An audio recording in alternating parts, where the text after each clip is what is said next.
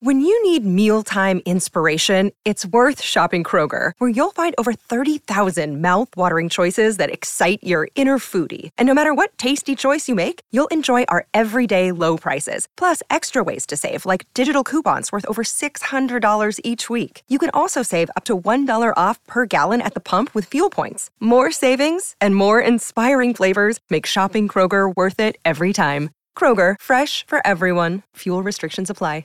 The longest field goal ever attempted is seventy-six yards. The longest field goal ever missed?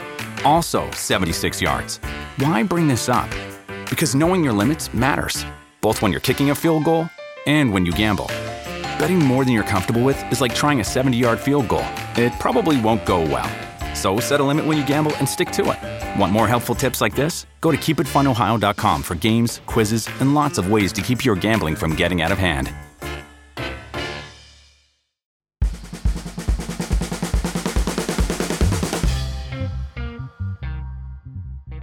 Hey there, what's up? Welcome back to Side Hustle School.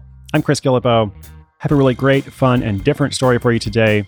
It's a social good story. It's about somebody who's changing the world. And because it's Side Hustle School, they're not just changing the world, they're also making money doing it, which is, of course, the best of both worlds. This story is about a London fundraiser who creates a female-led social movement and happens to earn more than three thousand pounds or about four thousand dollars a month from it. I'll tell you what it's about and how she does it. But first, as I was working on the notes, I really liked some advice that she had about focusing. So I just want to share this with you right off the top so you don't miss it. She says, I would suggest when you're starting out, focus on one strategy at a time. I tried to focus on about a million things at once, but it's so much easier if you spend one month contacting magazines, for example, or a month doing social media, or a month working on an AdWords campaign. And it may sound like you're all over the map, but you'll actually be able to see what's working and what isn't. I thought that was interesting and counterintuitive, perhaps a bit contrarian, and I love contrarian thinking. So I wanted to make sure you didn't miss that. With Kizik hands-free shoes, motion sounds something like this. Kizik helps you experience the magic of motion. With over two hundred patents and easy-on, easy-off technology, you'll never have to touch your shoes again. There are hundreds of styles and colors, plus a squish like nothing you've ever felt.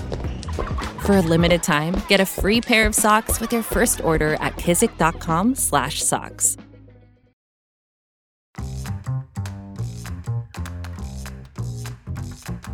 Until two months ago, Laura Sengupta was working on the fundraising team for an environmental charity in London. She also had a dream, perhaps a dream much like yours, since you're listening to Side Hustle School.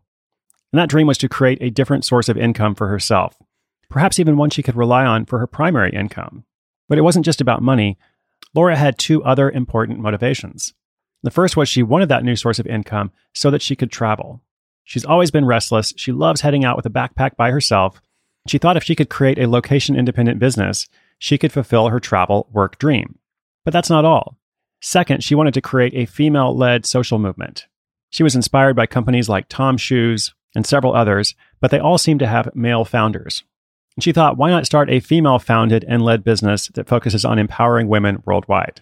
On a recent trip to her homeland in Calcutta, India, she had an idea. As a yoga lover for the past six years, she was starting to get frustrated with the depth of her practice. She wanted to feel connected to something deeper and bigger than just the physical postures. This frustration made her look at what yoga actually meant to her, which was a devotional practice, both toward herself and to others. That's when she had the inspiration of somehow connecting the East and the West through yoga, and creating what she thought of as a giving loop. Unfortunately, she had just the right product in mind. The product she wanted to sell was Cork yoga mats. So first of all, why Cork? Laura believes Cork hugely outperforms its rubber and plastic counterparts. Cork is grippier, it's more natural, and it's antibacterial. So in other words, it's a superior material, or at least some people believe it is. And whether it's superior or not, at least it's very different from other yoga mats. Laura wanted to find a way to combine the huge popularity of yoga in the West with her desire to create futures for vulnerable communities. At the time, her family in Calcutta had been working with an organization that supports survivors of human trafficking. Laura then developed a partnership with that organization. The partnership provides jobs to the women who end up making the yoga mat gift bags. This is what she was thinking of with the giving loop.